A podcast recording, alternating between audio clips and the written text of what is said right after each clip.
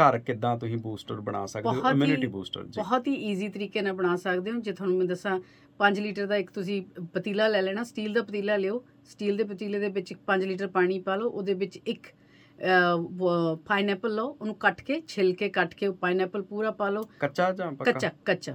ਕੱਚਾ pineapple and then ਉਹਦੇ ਵਿੱਚ ਦੋ ਲੈਮਨ ਉਹਨੂੰ ਚੰਗੀ ਤਰ੍ਹਾਂ ਧੋ ਲਓ ਤੇ ਛਿਲਕੇ ਸਮੇਤ ਕੱਟ ਕੇ ਉਹ ਵਿੱਚ ਪਾ ਦੇਣੇ ਨੇ। ਫਿਰ ਉਹਦੇ ਵਿੱਚ ਤੁਸੀਂ ਕੁਝ 2 ਇੰਚ ਦੇ ਬਰਾਬਰ 2-3 ਇੰਚ ਦੇ ਬਰਾਬਰ ਯਾਨੀ ਕਿ ਇੰਨੀ ਕੁ ਜਿਹੜੀ ਹਰੀ ਹਲਦੀ ਹੁੰਦੀ ਹੈ ਜਾਂ ਜਿਹਨੂੰ ਕਹਿੰਦੇ ਕੱਚੀ ਹਲਦੀ ਕੱਚੀ ਹਲਦੀ ਉਹਨੂੰ ਕੱਦੂਕਸ਼ ਕਰਕੇ ਪਾ ਦੇਣਾ ਹੈ ਵਿੱਚ। ਐਂਡ ਦੈਨ ਉਹਦੇ ਵਿੱਚ ਤੁਸੀਂ ਉਹਨਾਂ ਕੀ ਅਦਰਕ ਦਾ ਪੀਸ ਪਾ ਦੇਣਾ ਹੈ ਤੇ ਨਾਲ ਤੁਸੀਂ ਇੱਕ ਵੱਡਾ ਚਮਚਾ ਭਰ ਕੇ ਸਿਨਮਨ ਪਾਊਡਰ ਦਾ ਪਾ ਦੇਣਾ ਹੈ ਅੱਛਾ ਉਹ ਸਟਿਕ ਵੀ ਪਾ ਸਕਦੇ ਹਾਂ ਸਿਨਮਨ ਸਟਿਕ ਵੀ ਪਾ ਸਕਦੇ ਹੋ ਪਾਊਡਰ ਵੀ ਪਾ ਸਕਦੇ ਹੋ ਮੇਰੇ ਕੋਲ ਪਾਊਡਰ ਅਵੇਲੇਬਲ ਸੀ ਇਸ ਕਰਕੇ ਮੈਂ ਪਾਊਡਰ ਪਾਤਾ ਇਹਨਾਂ ਸਾਰੀਆਂ ਚੀਜ਼ਾਂ ਨੂੰ ਫਿਰ ਤੁਸੀਂ ਸਲੋ ਫਾਇਰ ਤੇ ਕਰਕੇ ਢੱਕਣ ਰੱਖ ਕੇ ਅੱਧਾ ਪੌਣਾ ਘੰਟਾ ਉਹਨਾਂ ਨੂੰ ਰਿਜਣ ਦੇਣਾ ਬਿਲਕੁਲ ਸਲੋ ਫਾਇਰ ਤੇ।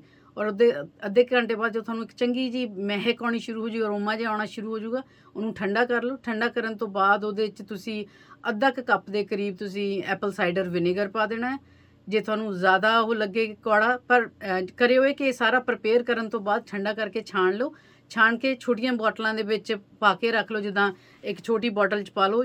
ਤਿੰਨ ਹਿੱਸੇ ਉਹਦੇ ਚ 3/4 ਹਿੱਸਾ ਹੋਵੇ ਉਹਦੇ ਚ ਅਹ, ਤੁਹਾਡਾ ਇਹ ਕਨਕੌਕਸ਼ਨ ਤੇ 1/4 ਹਿੱਸਾ ਤੁਸੀਂ ਇਹ ਚ ਜੇ ਹਨੀ ਮਿਕਸ ਕਰਕੇ ਰੱਖਦੇ ਹੋ ਤਾਂ ਬੱਚੇ ਆਰਾਮ ਨਾਲ ਪੀ ਲੈਣਗੇ। ਔਰ ਸਵੇਰੇ ਉੱਠਦੇ ਸਾਰ ਜੇ ਤੁਸੀਂ 20 ਤੋਂ 30 ml ਯਾਨੀ ਕਿ ਦੋ ਵੱਡੇ ਚਮਚੇ ਜਿਹੜੇ ਅਹ, ਹੁੰਦੇ ਨੇ ਸਾਡੇ ਟੇਬਲ ਸਪੂਨ ਟੇਬਲ ਸਪੂਨ 15 ਮਿਲਦਾ ਹੁੰਦਾ ਸੋ ਦੋ ਟੇਬਲ ਸਪੂਨ ਜੇ ਤੁਸੀਂ ਲੈ ਲੈਂਦੇ ਹੋ ਸਵੇਰੇ ਉੱਠਣ ਤੋਂ ਬਾਅਦ ਤੁਹਾਨੂੰ ਜਿਹੜੀ ਸਰਦੀ ਜ਼ੁਕਾਮ ਜਾਂ ਤੁਹਾਡੀ ਇਮਿਊਨਿਟੀ ਲੋ ਹੋਣ ਦੀਆਂ ਚਾਂਸਸ ਨੇ ਉਹ ਬਹੁਤ ਘਟ ਜਾਂਦੇ ਨੇ। ਸੋ ਉਹਦੇ ਨਾਲ ਤੁਹਾਡੀ ਇਮਿਊਨਿਟੀ ਸਟਰੋਂਗ ਹੁੰਦੀ ਹੈ।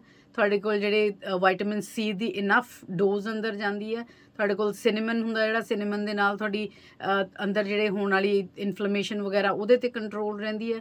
ਪਲੱਸ ਜੇ ਕਿਸੇ ਨੂੰ ਸ਼ੂਗਰ ਵਗੈਰਾ ਦੀ ਪ੍ਰੋਬਲਮ ਆ, ਉਹਦੇ ਲਈ ਬਹੁਤ ਵਧੀਆ ਕਿਉਂਕਿ ਇਹ ਤੁਹਾਡੀ ਇਨਸੂਲਿਨ ਨੂੰ ਬਹੁਤ ਸੋਹਣੇ ਤਰੀਕੇ ਨਾਲ ਐਕਟੀਵੇਟ ਕਰਕੇ ਉਹਨੂੰ ਸਿਸਟਮ ਦੇ ਵਿੱਚ ਰਨ ਕਰਨ 'ਚ ਬਹੁਤ ਹੈਲਪ ਕਰਦੀ ਹੈ। ਸੋ ਇਹ ਸਾਰੀਆਂ ਚੀਜ਼ਾਂ ਜੇ ਤੁਸੀਂ ਰੱਖਦੇ ਹੋ, ਬਣਾ ਕੇ ਔਰ ਸਰਦੀਆਂ ਦੇ ਵਿੱਚ ਲੈਂਦੇ ਹੋ, ਹਫਤਾ, ਦੋ ਹਫਤਾ ਜਿੰਨੀ ਦੇਰ ਲੈ ਸਕਦੇ ਹੋ ਲਓ। ਪਲੱਸ ਆਪਣੇ ਆਸੇ-ਪਾਸੇ ਵਾਲਿਆਂ ਨੂੰ ਵੀ ਦਿਓ, ਆਪਣੇ ਬੱਚਿਆਂ ਨੂੰ ਵੀ ਦਿਓ ਕਿਉਂਕਿ ਜੇ ਤੁਸੀਂ ਤੰਦਰੁਸਤ ਹੋ, ਤੁਹਾਡੇ ਆਸੇ-ਪਾਸੇ ਵਾਲੇ ਤੰਦਰੁਸਤ ਹੋ ਤੁਸੀਂ ਤ- ਜ਼ਿਆਦਾ ਲੰਬੇ ਟਾਈਮ ਤੱਕ ਤੰਦਰੁਸਤ ਰਹਿੰਦੇ ਹੋ, ਕਿਉਂਕਿ ਜਦੋਂ ਕੋਈ ਬਿਮਾਰ ਹੁੰਦਾ, ਤੁਹਾਡੇ ਕੋਲ ਆ ਕੇ ਮਿਲ ਗਿਲ ਰਿਹਾ ਤਾਂ ਤੁਸੀਂ ਵੀ ਨਾਲ ਬਿਮਾਰ ਹੋ ਜਾਣਾ ਹੁੰਦਾ। ਸੋ ਇਸ ਚੀਜ਼ ਨੂੰ ਜੋ ਤੁਸੀਂ ਅਪਣਾਉਂਦੇ ਹੋ, ਦਿਨ ਇਸ ਚੀਜ਼ ਨਾਲ ਸ਼ੁਰੂ ਕਰਦੇ ਹੋ, ਤਾਂ ਤੁਸੀਂ ਇੱਕ ਬਹੁਤ ਸੋਹਣੇ ਤਰੀਕੇ ਨਾਲ ਆਪਣੀ ਬਾਡੀ ਨੂੰ ਇਮਿਊਨ ਕਰ ਲੈਂਦੇ ਹੋ, ਆਪਣੀ ਬਾਡੀ ਨੂੰ ਸਰਦੀ ਦੇ ਲਈ ਤਿਆਰ ਕਰ ਲੈਂਦੇ ਹੋ। So that is homemade immunity booster and cheap and the best one